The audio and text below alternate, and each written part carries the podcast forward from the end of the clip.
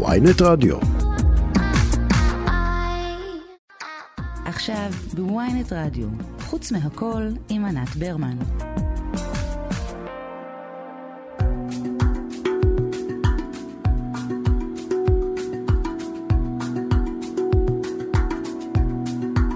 צהריים טובים, אתם מאזינים ל"חוץ מהכל", תוכנית שבה נצא לשעה אחת לסיבוב בעולם, נדבר על האירועים המרכזיים שקורים במקומות אחרים. את התוכנית עורכת טס גדות, חגי בן עמי הוא הטכנאי, אני ענת ברמן, אנחנו מתחילים. היום נדבר על המלכה הבריטית אליזבת השנייה והיורש צ'ארלס השלישי, על ההתפתחויות הצבאיות באוקראינה, ננסה לפצח את אה, דמותו של הנשיא פוטין, נדבר גם על הדרמה בבחירות בשוודיה, שם מפלגת הימין הקיצוני זכתה להישג חסר תקדים, ולבסוף על טקס אה, פרסי האמי שהתקיים השבוע בלוס אנג'לס. אז אה, לפני שנצלול לנושאים האלה, נעשה סקירה קצרה של העיתונים והאתרים המרכזיים בעולם, נראה מה מעסיק היום אנשים כמונו במדינות אחרות. אז הכותרת הראשית בוושינגטון פוסט האמריקני היא אה, ניסיון התערבות רוסי בבחירות במדינות שונות בעולם. רוסיה הוציאה מאות מיליוני דולרים בשש השנים האחרונות על קמפיינים פוליטיים במדינות זרות. אה, גם הכותרת בדר שפיגל הגרמני ובלמונד הצרפתי על אוקראינה, על מתקפת הנגד שלהם מול הצבא הרוסי. באסיה, באתרים הסינים, שנשלטים כמובן על ידי הממשלה, מצטטים את המאמר שכתב הנשיא שי ג'ינפינג לעיתון המרכזי בקזחסטן, שם אה, הוא צפוי אה, לבקר בקרוב כדי לחזק את הקשרים בין המדינות. הוריית הטורקי מדווח על שישה מהגרים, בהם שני תינוקות שטבעו למוות לאחר שמשמר הגבול היווני דחף אותם אה, בחזרה למים הטריטוריאליים של טורקיה. אה, אז אנחנו אה, לנושא הראשון שלנו, בריטניה, שם נערכים לטקס הלוויה של המלכה אליזבת השנייה. שצפוי להתקיים ביום שני הקרוב. אה, בימים האחרונים, בנה של המלכה צ'ארלס הוכרז ליורש של כס המלוכה. נשמע את ההכרזה. טוב, אה, נשמע את ההכרזה אה, אחר כך. אז המונים ממתינים בתורי ענק כדי לזכות בהצצה, לפחות על הארון של המלכה המנוחה, שמתה בגיל 96. אנחנו עם אנשיל פפר, שליח הארץ ללונדון. שלום אנשיל. צהריים טובים. צהריים טובים, אז uh, הרבה שינויים בממלכה בשבועיים האחרונים, ראש uh, ממשלה חדשה, אירוע היסטורי של הכרזה על מלך חדש, אז uh, איך התחושה שם במרכז העניינים uh, בלונדון?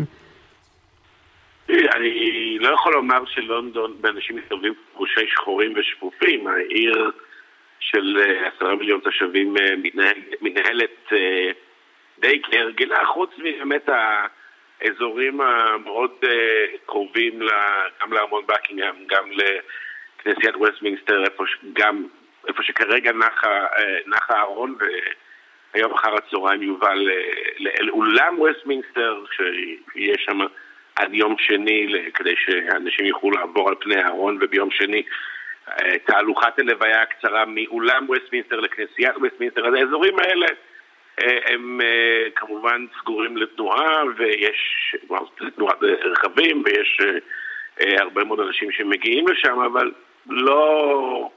זה לא, זה לא כל כך ניכר מחוץ לאזור הזה. אז לפני שבאמת נדבר על, ה, על, ה, על פועלה של המלכה, אני רוצה קצת לדבר על ה, אולי על התגובות. זה, דברים שקצת קשה לנו להבין, לקלוט ש, שדברים קורים האלה, ב, ב, אומרת, זה, זה, התחושה היא קצת אנכרוניסטית באופן כללי של בית המלוכה, אבל אני חייבת להתייחס גם להספדים אמ, שהם קצת אולי אפילו מביכים במובן מסוים, כי המליצות וההגזמות והסופרלטיבים אה, בכל מה שקשור אה, למלכה, האם הגדולה ומלכת העולם ומקור לנחמה וממש מעמד אלוהי, וגם אה, ממש רואים אה, בתמונות אנשים אה, מזילים דמעה. אז אתה יכול לנסות אולי לאנשים כמונו שמאוד מרוחקים מהדבר הזה, לה, להסביר איך זה נוגע רגשית ממש באמת באזרחים הפשוטים. אני לא חושב שזה נוגע רגשית בכל אזרח פשוט בבריטניה. אני שומע הרבה אנשים שדי אדישים לעניין הזה, ולא... אפילו כאלה שקצת, כמו שאת אומרת, רואים, רואים בזה משהו אנכרוניסטי, ויש כמובן גם אנשים שחלקם יותר מבוגרים, ואנחנו גם רואים בסקרים שהאהדה לבית המלוכה עדיין אה, יורדת ככל שאנשים יותר צעירים. בוודאי אנשים מבוגרים יותר שבכל זאת היא מייצגת עבורם גם איזשהו, גם המשכיות וגם חיבור לעידן אחר של בריטניה שלפני, אפילו לפני שהיא הייתה מלכה של מלחמת העולם השנייה, שהבריטים אוהבים להיזכר במלחמה הזאת כי כי זו שעתם היפה, עם האומה היחידה שנלחמה נגד הגרמנים לכל אורך המלחמה ולא נכנעה, היא גם נכנסה ישר בתחילת המלחמה, בניגוד לאמריקאים ולסובייטים שנכנסו, ב, בוא נאמר, באיחור למלחמה. אז, אז, אז חוץ באמת מזה שאבל שהיא מייצגת, כמו שאמרת עכשיו, את ההירואיות אולי במלחמת העולם השנייה, היא גם אה, מייצגת אה, אולי את חטאי הקולוניאליזם במובן מסוים? זאת אומרת, יש פה משהו אמביוולנטי. שרוצים להתרפק על העבר הלכאורה, לא לכאורה, הטוב יותר של הלחימה מורכבת במלחמת העולם השנייה, ופחות להיזכר בפשעי האימפריאליזם, אז המלכה מסמלת את כל הטוב שבבריטניה של פעם, והיא גם, היא גם בעצם הייתה המלכה בזמן שבריטניה התפרקה מה, מהאימפריה ומהנכסים, מהמושבות. זהו, מצד אחד, אה, כן, היה שם דה-קולוניאליזציה בתקופה שלה דווקא, אבל אה, גם, אה, כן, אנחנו יודעים שבשנות ה-50 וה-60 בריטניה עדיין... דיכאה תנועות מרד במושבות, זאת אומרת, היא... אבל אף אחד לא מצא את המלכה בדברים האלה, כי היא לא ניהלה את המדינה, היא רק הייתה ראשת המדינה, היא סימלה איזשהו... נכון, אבל בתור סמל. היסטורית, ומלבד, ויש כמובן קבוצה של אנשים שגם רואים בה מישהו שמסמלת את הקולוניאליזם, את הצדדים הפחות אה, טובים אה, בהיסטוריה הבריטית, אבל הרבה, בוודאי כשמדובר בבריטים מבוגרים, על פי רוב הם רואים בה את, ה, את הסמל למה, למה שפעם היה טוב בבריטניה, ולכן הם כן אה, אה, עצובים, ומבחינתם זה, זה משמעותי מה שקורה כאן. ובאמת אפשר גם לראות את זה באנשים שמגיעים ללונדון. אה, לקראת האירועים האלה, אנשים שרוצים כן אה, לעמוד בתורים הבלתי נגמרים שצופים, מדברים על, יש על אולי עד 30 שעות להמתין בתור כדי רק כדי לעבור על פני הארון, נראה אם זה, אם זה באמת אה, יתממש, אבל רואים שמי שמגיע ועומד בצידי הדרכים אתמול בערב כש, כשהארון נחת בשדה תעופה מצפון ללונדון והביאו אותו במשך 15 קילומטר מסע רכוב אל, אל מרכז העיר, אז גם היו אנשים שעמדו בצדי הכבישים. רואים שזה בעיקר אנשים יותר מבוגרים, שהנושא הזה באמת הוא, הוא, הוא, הוא בעצמו... כי הם רוצים להיות אה, חלק מאירוע היסטורי? כי הם מרגישים שהם חלק מאירוע היסטורי, שהם מרגישים שהם חלק ממשהו שמסמל משהו הרבה יותר גדול מהם, וכאמור, אנשים יותר, יותר צעירים וציניים, ויש גם לא מעטים כאלה בלונדון ובבריטניה כולה פחות מתחברים, אבל הם גם שומרים על שקט עכשיו, כש... מעט מאוד, יש על פי הסקרים 15% בערך אה, מאזרחי בריטניה שהם רפובליקנים שהיו מעדיפים אה, אה, לסגור מחר את מוסד המלוכה וגם גם אחוז דומה של אנשים שלא לא לגמרי סגורים אם, אם הם בעד. זה, זה מחלוקת בין דורית הביקורת הזאת על, ה, על מוסד המלוכה? זאת אומרת, אם... לפי הסקרים לפי הסקרים זה לגמרי בין דורי, ברגע שמדובר על אנשים מתחת לגיל 40, האהדה והתמיכה במלוכה יורדת. זה אומר שכשהצעירים האלה מתחת לגיל 40 אה, יתבגרו, אז אה, יהיה רוב, אה, יהיה רוב שמתנגד למוסד המלוכה, זה יכול להיות שבאמת יהיה שינוי? זה לא אומר שום דבר, כי ברגע שהם יתבגרו יכול להיות שדעותיהם ישתנו. רואים את זה לא צעירים שמתמתנים ונהיים הרבה יותר הם ממורכזים בדעותיהם הפוליטיות אה, ככל שהם אה, מתבגרים. אבל אה, בהחלט זה, זה, זה האתגר שעומד גם בפני המלך החדש צ'ארלס, וגם כל המוסד הזה של המלוכה, והבן של צ'ארלס, וויליאם, שאמור מתישהו למלוך אחריו. כל הדברים האלה של להמציא מחדש את מוסד המלוכה ולהפוך אותו לרלוונטי שלא לגרום לאזרחי בריטניה להתחיל להר. בעצם בשביל מה הם צריכים את הדבר הזה? בשביל מה הם צריכים להוציא את הכסף על זה? האם זה בכלל כל התרבות הזאת הפוליטית והחברתית שבמדינת סביב מוסד של בן אדם שנולד לתפקיד ולא מישהו שזכה בו בזכות כישוריו ובזכות הדברים שהוא עושה בחיים. השאלות האלה לא תתעורר אם... אם הממסד הזה לא, לא, לא ילמד איך להפוך את עצמו לרלוונטי יותר, וזה אכן האתגר. אתה כתבת במאמר שלך בהארץ, שהבריטים אהבו את אה, אליזבת בגלל החיבור שלה לתקופה קדומה יותר, כשהם עוד היו אה, מלכים. ככה כתבת. זאת אומרת, הם אהבו אותה כי היא סימלה את אה, גדולתם כאימפריה, כי הם גאים בעבר שלהם. יש פה איזושהי באמת נוסטלגיה לאימפריה הבריטית? יש, יש נוסטלגיה לתחושה שפעם בריטניה מעצמת על. אנשים מעדיפים לא לחשוב על הצדדים הפחות נעימים של האימפריה, אבל לזכור את הימים שבריטניה שלטה בימים, ושהאימפריה, השמש מעולם לא שקעה על האימפריה, כי היא הייתה בכל כך הרבה מקומות אה, ברחבי כדור הארץ.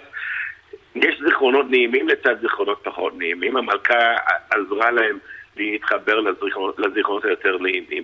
אבל זה כבר לא רלוונטי עכשיו. ולהדחיק את הפחות. כן, יש לנו uh, מלך חדש, אז uh, אולי uh, נשמע את ההכרזה שלו עכשיו. The Prince Charles Philip Arthur George is now become our only lawful and rightful liege lord, Charles III. God save the King!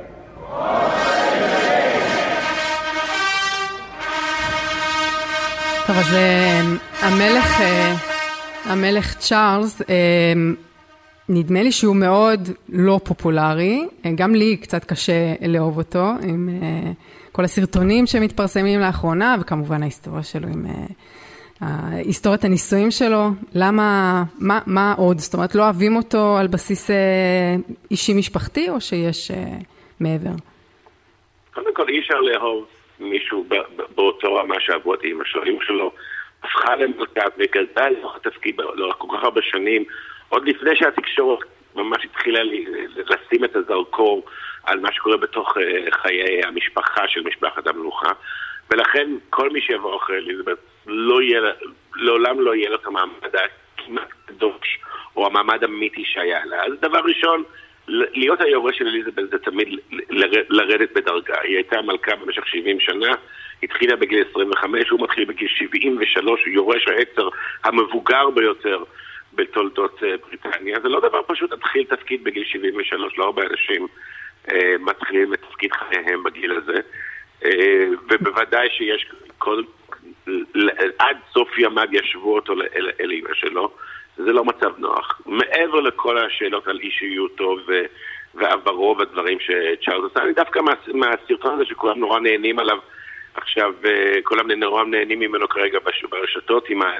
שהוא מתעצבן על העץ שדולב, זה דווקא אפשר להבין, הבן אדם בימים האחרונים מתזזים אותו לכל חלקי בריטניה לתת נאומים ו... ולהיות בטקסים, וזה אולי נראה בסרטון של דקה וחצי שמראים, ה... שמראים את החלטתו למלך כאיזה אירוע אה, רב הוד, אבל הוא עכשיו גם איבד את אימא שלו וגם צריך לתזז לכל האירועים האלה לפגוש את כל הפוליטיקאים. נכון, אבל בכל זאת הוא מלך, אז היינו מצפים לאיזשהו אה, איפוק, אבל אה, ניתן לו את ההזדמנות אולי אה, להוכיח את עצמו. תודה רבה, אנשיל פפר מהארץ, תודה שדיברת איתנו. עכשיו נשמע את ה-Pet Shop Boys, Dreaming of the Queen.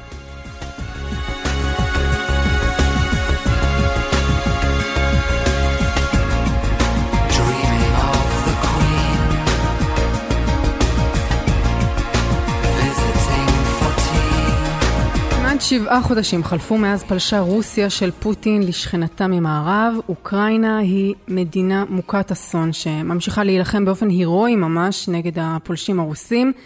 אתמול הנשיא האוקראיני אמר שכוחותיו הצליחו לשחרר יותר מששת אלפים קילומטר רבוע של שטח שנכבש על ידי הרוסים בחודש האחרון. לפי המודיעין האמריקני, חיילים רוסים השאירו ציוד בשטח ונמלטו בחזרה לרוסיה. איתנו רון בן ישי, הפרשן הצבאי של אה, ידיעות אחרונות, שיש לומר גם סיקר את הקרבות מאוקראינה עצמה לפני uh, בערך חצי שנה. שלום רון. בוקר טוב. צהריים טובים. צהריים uh, טובים, כן. אז אנחנו מדברים פה על uh, תבוסה משמעותית, מה שקרה עכשיו באזור uh, חרקיב, uh, תבוסה משמעותית לרוסיה או שזה משהו מקומי? לא, זאת תבוסה משמעותית. היא היא נכון שהיא לא שחררה את השטח אה, הכי אסטרטגי מבחינת המטרות הרוסיות של המבצע, אבל היא שחררה אזור נרחב מאוד סביב העיר השנייה בגודלה באוקראינה, חרקי, והכוחות האוקראינים התקרבו לגבול הרוסי, והתבוסה היא הרבה יותר, איך, איך לומר את זה, מורלית מאשר אה, אה, פיזית. ואני רוצה להסביר, ל, לרוסים היו שלושה יעדים. אחד זה להפיל את ממשלת אוקראינה באמצעות השתלטות על קייב, שזה נכשל. לא צלח, זה כן. לא רק שלא צלח, הם נאלצו לסגת בבושת פנים, משאירים אחריהם זוועות ופשעי מלחמה בהרס בכמות שלא תתואר. שני היעדים האחרים לפי סדר העדיפות זה חופי הים השחור שהעיר חרסון במרכזם ואזור חבל, אה, חבל דונבאס שבו שני חלקים לוהנסק ודונייצק ושני האזורים האלה... הם מרכזים היו... עכשיו שם את הכוחות בעצם? אה, אה, הם היותר חשובים. אז אם, אם תרשי לי רגע לגמור את ההסבר.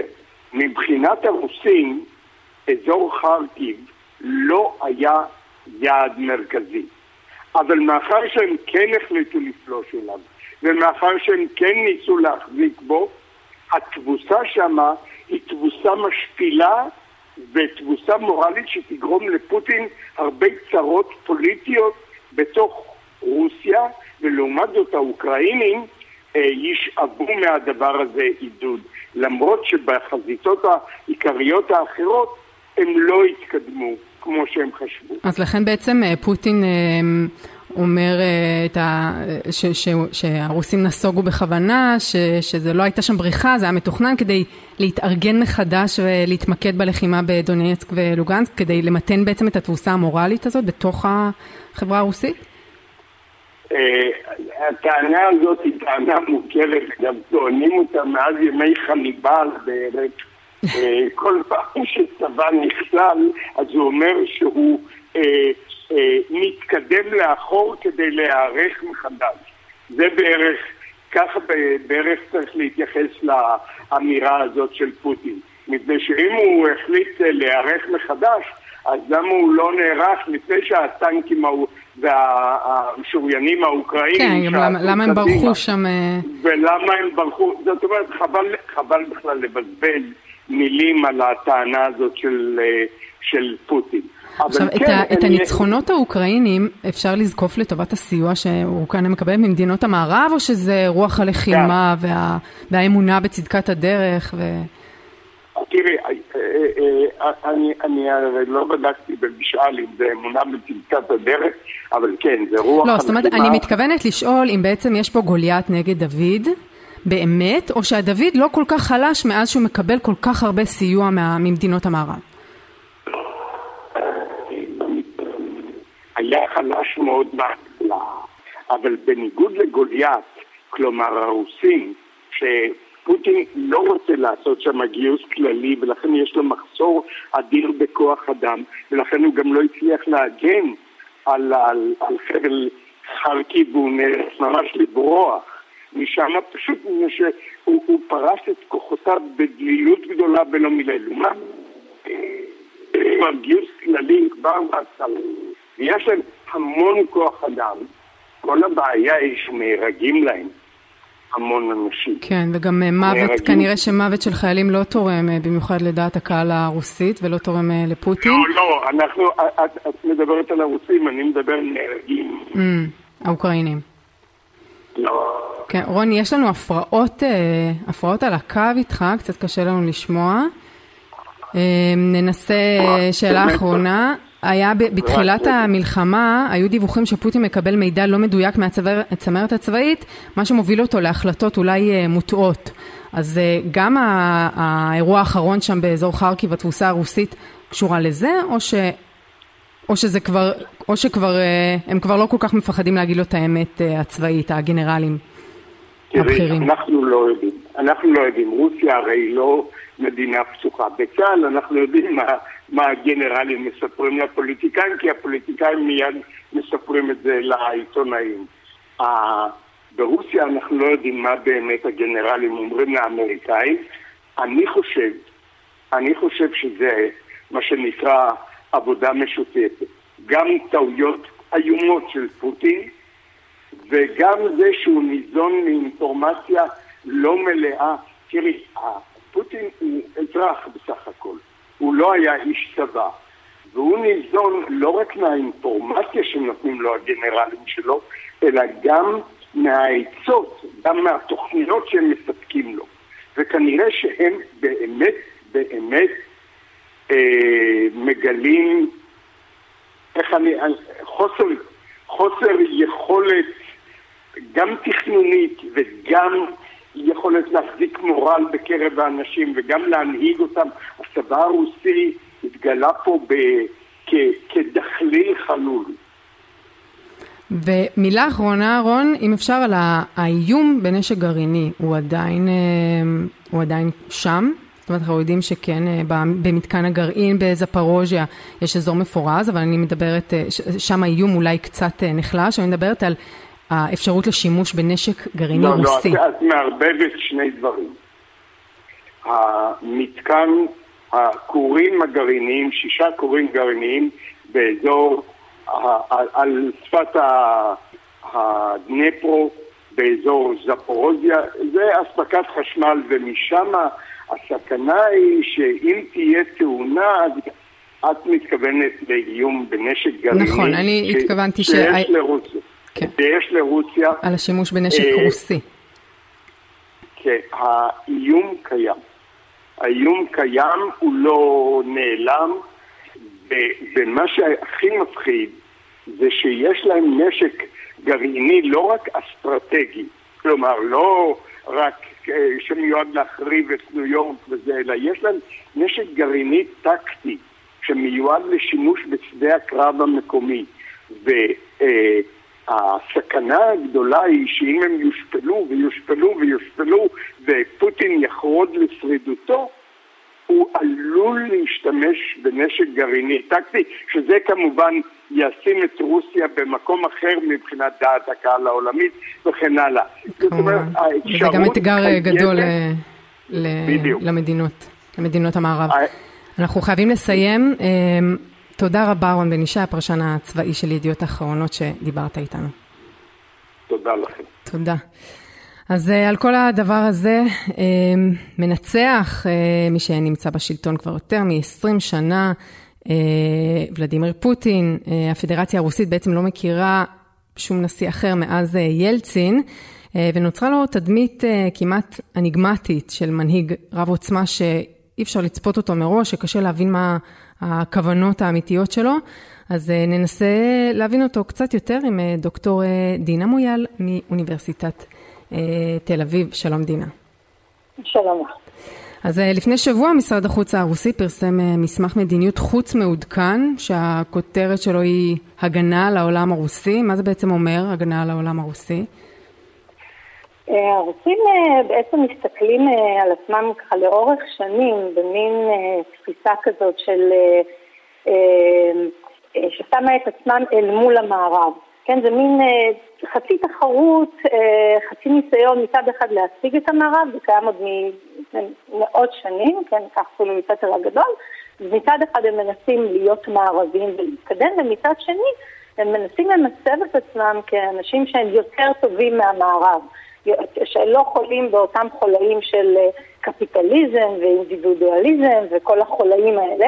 שהם ניסו לפתור אותם גם. מצד שני הם גם, אה, לא הם מתייחסים לעצמם כקורבן, כל הזמן יש דיבורים על רוסופוביה מצד אה, שר החוץ הרוסי והנשיא הרוסי, והעניין הזה של רוסופוביה הוא מאוד מרכזי בתעמולה הרוסית, לא?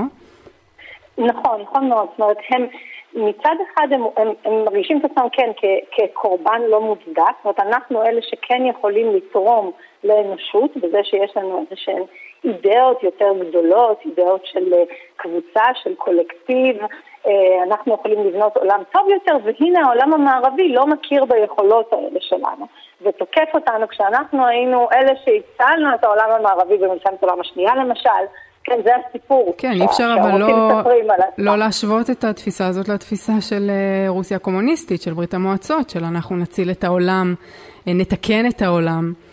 של מזרח מול מערב, וזה בעצם קצת משחזר את עצמו.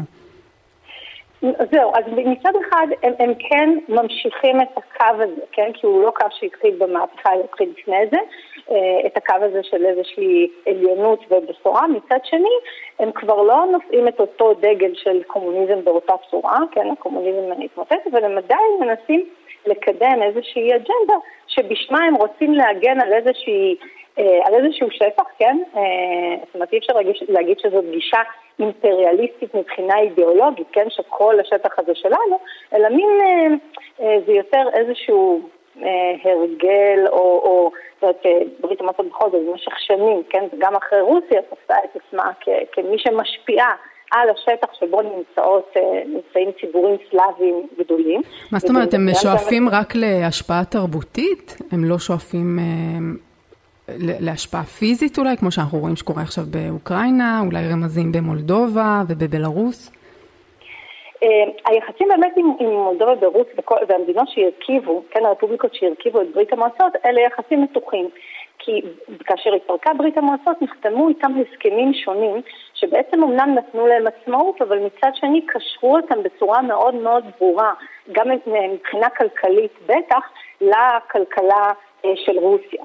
והתהליך שאוקראינה עוברת זה בעצם ניסיון להשתחרר, כן, מאותם הסכמים, כי אוקיי, חתמנו על הסכמים בשנות ה-90, הסכמים גם לגבי הנוכחות של הצי הרוסי, כן, למשל בקרים וכולי, אבל לכמה זמן הסכמים האלה תקפים? האם אנחנו יכולים להגיד שעכשיו אנחנו אה, לנצח נצחים מחויבים לרוסיה בהסכמים האלו, ופה יש איזשהו תהליך שאוקראינה לקחה, אמרה, אוקיי, אנחנו רוצים עכשיו להעביר את כובד המשקל, כן, של הכלכלה שלנו לאזורים אחרים, וזה משהו שרוסיה אה, לא מוכנה לשחרר. פה גם יש שאלה, האם חוסר המוכנות הזו הוא חוסר מוכנות רוסי או חוסר מוכנות פוטין, כן? זאת אומרת, יש כאן איזושהי אליטה גם שסובבת כן, אם יש, זהו, עוד מעט נדבר על ההבדל בין שני הדברים. אבל uh, בעצם מה שאת אומרת זה שברגע ש, שמרחב, ה, זאת אומרת, רוסיה מאמינה שיש לה מרחב השפעה לגיטימי במדינות uh, שהיו uh, חלק מברית המועצות והיום הן עצמאיות, וברגע שמדינה אחת רוצה, מדינה רוצה להשתחרר מהתלות או מהקשר לרוסים, אז אנחנו רואים פה באוקראינה שהם מוכנים אפילו uh, להכניס צבא למקומות האלה, זאת אומרת, האם זה מה שצפוי גם למדינות אחרות שהן בנות ברית כרגע, שהן uh, היו חלק מברית המועצות בעבר, וביום שהם ירצו uh, להצטרף uh, למחנה המערב, אז הם יראו חיילים רוסים uh, בשטח שלהם. או שכמו שאמרת בהתחלה, יש פה רק שאיפה להשפעה תרבותית וזהו. החשש הזה הוא לא לגמרי נמצא, זאת אומרת, עובדה שרוסיה כן הכניסה צבא לאוקראינה. אבל ההדגמה הזו, כן, הכניסה הרוסית לאוקראינה היא מדגימה באמת מצד אחד כן את הנכונות הרוסית, רגע, לשים את, המגף שלהם בשביל להילחם על השטח הזה, מצד שני זו בעצם גם הדגמה של חוסר היכולת, לפחות נכון לעכשיו, באמת אה, להכריע את הכף בצורה כל כך ברורה. זאת אומרת, המדינות האחרות מסתכלות על רוסיה, מסתכלות על אוקראינה ומנסות באמת אה, לגזור מזה, אוקיי, אה, מה יהיה, האם באמת אה, אנחנו... אה, הולכים להיכנס למלחמה הזאת. בוא נאמר שפוטין בטח ובטח לא חשב שהמלחמה הזאת תהיה, אה, שזה תהיה בכלל מלחמה, כן? לשיטתו זה היה עוד פעם איזשהו, איזושהי אופרציה צבאית. כן, שיסתיים מהר. מבצע צבאי, שיסתיים מהר, כן, אפילו יש את הסיפורים הזה שהחיילים הרוסים היו להם בתיק מדי א' בשביל התהלוכה, כן, כעבור שלושה כן. ימים וככה הם נפלו. אז, אז אה, הם באמת... אה, היו מוכנים לעשות את צעד, אבל בעצם הבינו כמה הם נכנסו ל... לבעיה. אז בואי בוא אה, נדבר קצת אה, על פוטין עצמו באמת. נורא קשה להבין מה אה, היקף התמיכה האמיתי שלו ברוסיה עצמה. א', אין, אין ביקורת ואין תקשורת, כמובן כל התקשורת נשלטת על ידי הקרמלין ומי שמעז למתוח ביקורת מוצא את עצמו בתא מעצר, אבל כן הייתי רוצה להבין מה האליטה הרוסית, האם האליטה הרוסית היא ביקורתית והיא אופוזיציונרית, והאם האליטה הזאת נשארת אה, בערים הגדולות במוסקבה וסן פטרבורג, או שהיא כבר נמצאת עכשיו במדינות מערביות, חלקן אפילו בישראל. וגם איך באמת מעריכים את הפופולריות שלו בקרב ההמון הרוסי. כן, אנחנו כנראה להיכנס לראש של פוטין אנחנו באמת לא יכולים, אבל אנחנו יכולים פחות או יותר אחד, להבין מאין הוא מגיע ומאין מגיעים האנשים שסביבו. ובמובן הזה, אה, אני לא הייתי אומרת שיש אליטה אחת אה, ברוסיה. זאת אומרת, השאלה, כשאנחנו שואלים מה האליטה חושבת, אז יש לנו את הקבוצה שמקיפה את פוטין. נכון, כן, אני התכוונתי כמובן לאליטה, כן, התכוונתי לאליטה התרבותית, לאנשי הרוח, לאקדמאים, ולא לגנרלים ולפוליטיקאים. אז באמת יש, יש באמת אליטות אה, שונות, אה, אליטה אדמיניסטרטיבית, אליטה אחת אולי כלכלית, שחלקה נמצאת ברוסיה וחלקה נמצאת בחו"ל כבר מזמן, ובעצם נהנית מהכסף הרוסי כדי לצאת החוצה, ויש את האליטה, כמו שאת אמרת, אנשי הרוח אה, וכולי, שהם באמת, הייתי אומרת, כן, האליטה התרבותית, שהייתי אומרת שברובה אה, מסתייגת אה, לחלוטין ממה שקורה אה, ברוסיה, ויש לציין ש... שהרבה באמת מהאליטה הזאת יצאה אה, ועזבה לחו"ל, אה, אם בשל חוסר הסכמה, אם בגלל שהיא תויגה כסוכן, אה, כן, סוכן זר, אה, שזה בעצם לא נמצאת בסכנה ולכן אה, הם עזבו.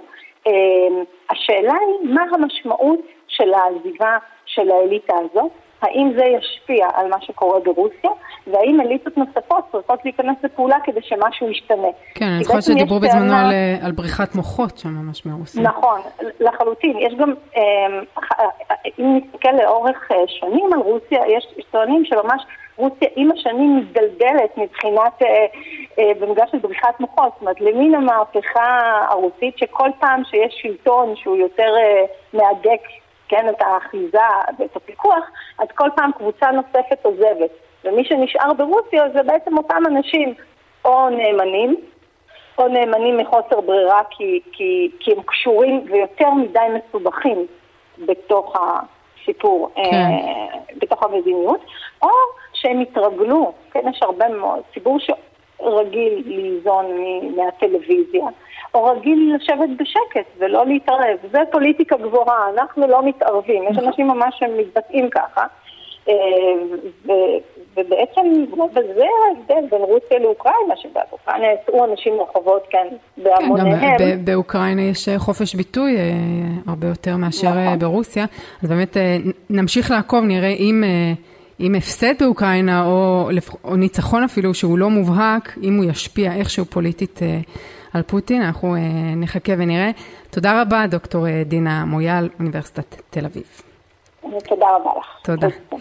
נצא עכשיו אה, להפסקה קצרה, מיד נשוב. טוב, אנחנו לדרמה בסקנדינביה, בשוודיה, עדיין סופרים את הקולות בבחירות הכלליות שהתקיימו שם ביום ראשון. הקרב שם צמוד מאוד, אין אה, רוב ברור לאף אחד מהגושים, גוש הימין וגוש השמאל. נראה שייקח אה, הרבה זמן עד שיצליחו להרכיב שם ממשלה, בפעם האחרונה זה לקח קרוב לארבעה חודשים. אבל אה, האירוע הדרמטי באמת הוא הנסיקה המפתיעה של מפלגת הימין הקיצוני במדינה, שהפכה להיות המפלגה הכי גדולה בגוש הימין, והשנייה בגודלה בפרלמנט. אנחנו אה, על הקו עם אה, דוקטור אורנה קרן כרמל, מומחית לסקנדינביה המודרנית מהאוניברסיטה העברית. שלום אורנה. שלום, צהריים טובים. צהריים טובים. אז השם השוודים הדמוקרטיים נשמע די תמים בשביל מפלגה עם אה, שורשים ניאו-נאצים, אני מדברת כמובן על מפלגת הימין הקיצוני שזכתה להישג אה, חסר תקדים. אה, אז זה שם קצת תמים, כמו שאמרתי, בשביל מפלגה כזאת. אני חושבת שאת צודקת מאוד, זה לא רק שם תמים, זה גם חלק מהניסיון שלהם בעצם בשנים האחרונות לנסות ולהקטין או לצמצם את כל, ה, אמ, כל התהודה הגזענית שהם בעצם עומדים מאחוריה. מדובר בעצם על מפלגה יחסית חדשה, היא קמה ב-1988 והשורשים שלה אכן נטועים בשנות ה-30 וה-40 במלחמת העולם השנייה בתנועה הנאצית השוודית. אבל היא בשנים האחרונות בהחלט מנסה להתנער מהפן הזה שלה. ואולי זה דרך אגב גם מה שמסביר את ההצלחה שלה היום בבחירות, שהיא באמת... זהו, הקדמת אותי בדיוק בשאלה, האם ההצלחה זה בגלל איזושהי הקצנה של החברה השוודית, או שזה המיתון של המפלגה הפך אותה ליותר לגיטימית? אז זהו, שזאת באמת השאלה המרכזית של הבחירות האלה, בדיוק זאתי. אמ, המפלגה הזאת יש בה פער מאוד מעניין בין הדימוי שלה כמפלגה אה, פופוליסטית, ימין קיצונית, אה, זה דימוי אה, שמתאים להרבה מאוד מפלגות כיום, גם ברחבי אירופה וגם בארצות הברית, כלומר זה איזשהו גל גלובלי של מפלגות כאלה שכרגע אה, נמצאות בעלייה. ולעומת זאת, היא עצמה, אה, מפלגת השוודים הדמוקרטיים, בשוודיה עצמה, הם רואים את עצמם ומכנים את עצמם כמפלגה לאומית שמרנית. עכשיו, מה זה אומר? זה אומר שהם כמעט ולא אה, הם לא שמים בפרונט את הגישה שלהם אה, נגד הגירה וכל הדעות שלהם הפחות מקובלות, ושמים הרבה יותר דגש על אה, עניינים מקומיים של האזרח הקטן. זה מעניין שאת אומרת את זה, כי דווקא אני אה, ראיתי ב- בכל הכתבות שהם מדברים על הפשיעה, ופשיעה זה בעצם מילה נרדפת לשם, לפחות אה, חברתית, מילה נרדפת למהגרים. זאת אומרת, יש שם המון אה, פשע ברחובות, ורצח, ו- ומעשה אונס, וכשמדברים שם על פשיעה מתכוונים למהגרים, אז בעצם זה דרך, דרך אה, אה, להלבין התנגדות להגירה. חד משמעית את צודקת שמה שהם מכנים, אה, והם מכנים את זה בצורה אה, ברורה היום בתור ביטחון ברחובות, כלומר איזושהי תחושת ביטחון אישית שנעלמה להם בשנים האחרונות. אה, זה איזושהי דרך נוספת להיות אנטי מהגרים, חד משמעית. אבל עם זאת, בסקרים האחרונים שנעשו ממש ממש לפני הבחירות ובדקו מהם הנושאים העיקריים שאנשים הולכים להצביע לפיהם, אז העניין של ביטחון ברחובות היה אה, רק אחד מתוך חמשת הנושאים העיקריים. כלומר, ארבעת הנושאים האחר, האחרים היו קשורים למצב הכלכלי של האינפלציה הגבוהה שיש כרגע בשוודיה, לכל מיני יוזמות של הפרטה שלא הצליחו, כמו בבתי ספר, בבתי חולים, בבתי אבות, יש להם את uh, משבר mm. הדיור הציבורי. אבל גם זה... כן. קודם כל נציין, לא ציינו שבתוך uh, קצת יותר מעשור המפלגה הכפילה את כוחה כמעט פי ארבע, זה אומר שמשהו בעשור האחרון קרה. אבל כשאת אומרת הפרטה, אז בעצם שוודיה אנחנו יודעים שהיא מדינת רווחה, המיסים בה מאוד גבוהים, מקבלים שם שירותים, הרבה שירותים מהמדינה, וכשיש באמת אוכלוסייה חלשה גדולה, זה אולי מכביד ואולי מעלה את ההתנגדות למדינת רווחה. אז כשאנחנו מדברים בעצם על, רווח, על uh, הפרטה, אז אולי גם פה נכבט איזושהי התנגדות uh, למהגרים. אמ, זאת פרשנות טיפה מרחיקת לכת בעיניי. אה, אני מסכימה איתך שהכל אפשר בסוף איכשהו לחבר להגירה. אני רק באמת לא חושבת שזה המצב. כלומר, יש להם את הבעיות פנים שלהם, בעיות פנים אה, לא פשוטות. אה, כל עניין המשבר הדיור הציבורי בסטוקהולם, שאנשים מחכים עכשיו שנים לדיור ציבורי, זה לא קשור בשום, בשום דרך שהיא להגירה, אי אפשר לחבר את זה. אה, ובכל זאת זה הנושא הראשון או השני שיושב לתושבי סטוקהולם על הראש. יש להם את משבר האנרגיה, שעכשיו בעקבות הפליטה כן. לאוקראינה. זה משהו שקשה לא, מאוד לחבר. זה משהו שמאפיין בכל מערכות הבחירות באירופה, זה המשבר נכון. הכלכלי ומשבר האנרגיה. נכון מאוד, הכל, הכל הזה. גם כמובן, אה, יש את ה... מצטרף גם כל העניין של הצטרפות שוודיה לנאטו של השבועות האחרונים, שזה בהחלט הפך לנושא שגם, כן, את זה אי אפשר לומר שזה לא קשור למלחמה באוקראינה. אני מסכימה. אה, טוב, אז אה, אנחנו, דרך אגב, זה מאוד, זה קצת מזכיר מה שקורה אצלנו, גם שני הגושים אה, מאוד מאוד קרובים אחד לשני, מאוד קשה להרכיב ממשלה, ומפלגת ימין קיצוני שהופכת להיות מיינסטרים, אה, אז אנחנו אה, נעקוב מקרוב אחרי מה שקורה שם, אולי נלמד מזה גם קצת. אז דוקטור אורנה כרמל. כן, זאת תובנה שאני בהחלט מצטרפת אליה לגמרי, על הדמיון לישראל. תודה כן. רבה לך, דוקטור אורנה כרמל מהאוניברסיטה העברית. בשמחה, תודה. תודה רבה.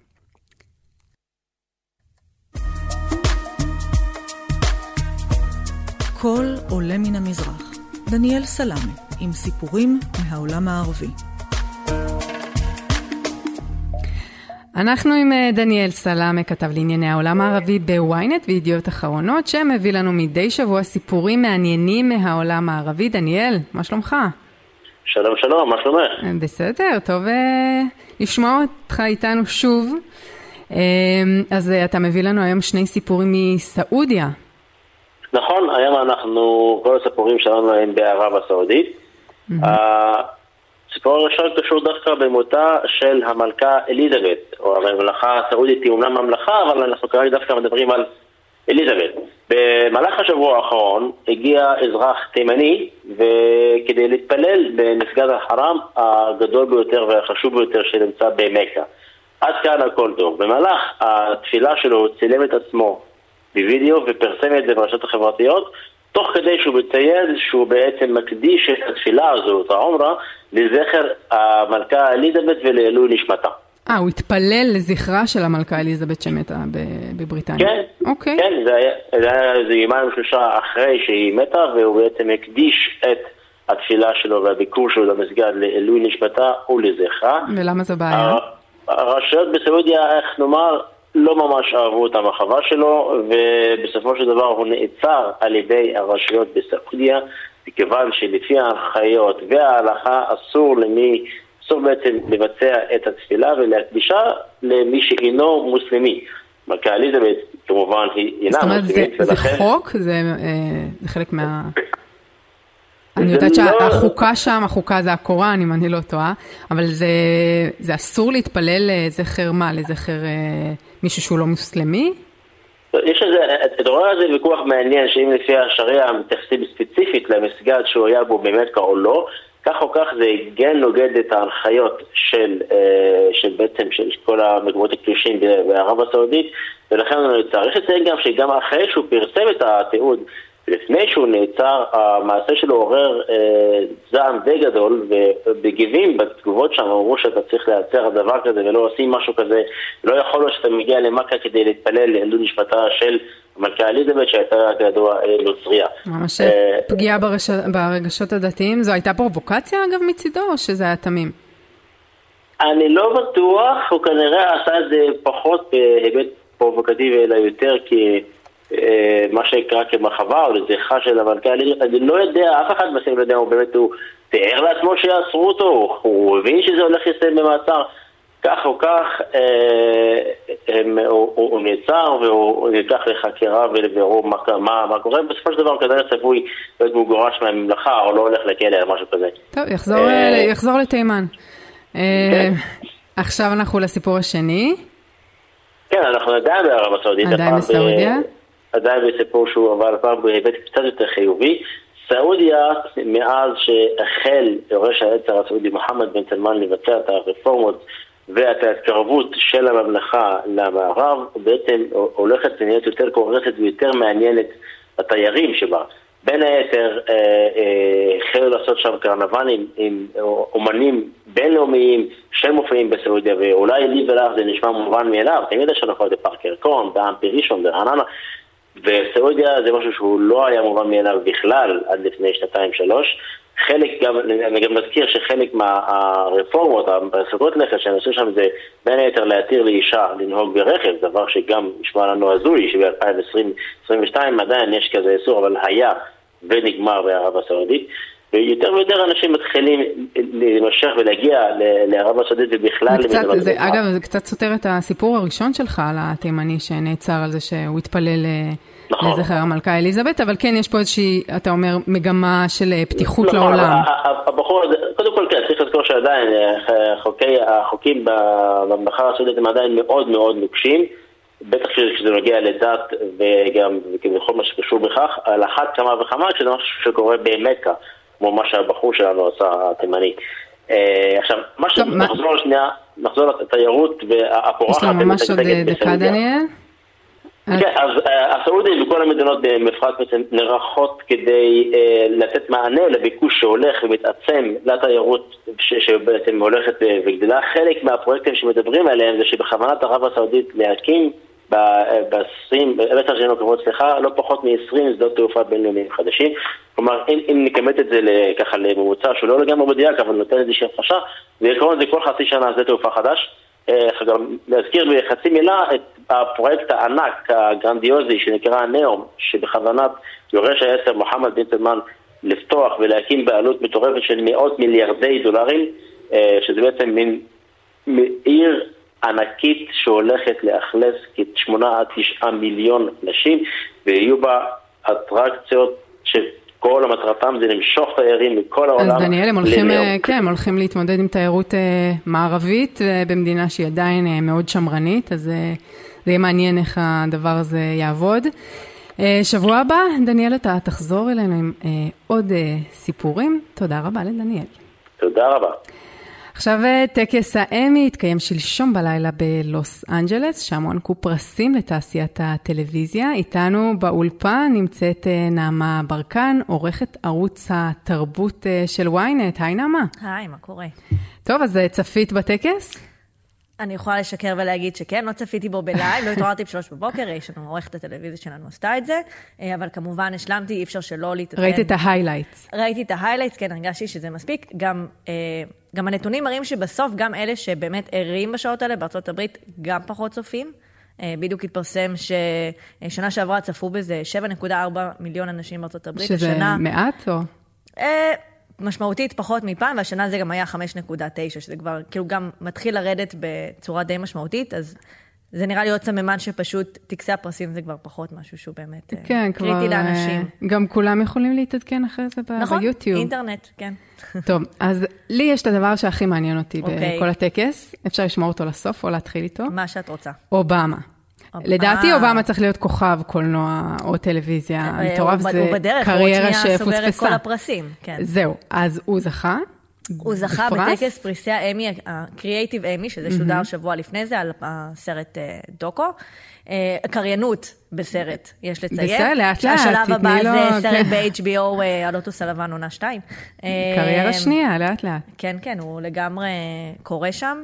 אה, הוא היה בטקס הקריאיטיב אמי, מה שהיה לפני יומיים זה היה פריים טיים אמי, שזה הסדרות, באמת הסדרות הדרמה, קומדיה, מיני, סדרות אז זהו, אה, אני גדולות. חיכיתי, אני חיפשתי בהיילייט, אובמה, אובמה, לא... אה, זה- זהו, זה לא השבוע. לפני זה. אוקיי, אה, אז מה כן היה לנו בטקס הזה? ככה, קודם כל, הזוכה הגדולה, שבדרך כלל זה סדרת הדרמה, שתמיד זה הפרס הגדול, יורשים, זכתה, כמובן. צפית. צפיתי בעונה הראשונה בכמה פרקים, ואז איכשהו זה בסדר, זה לא התמסמס. כן.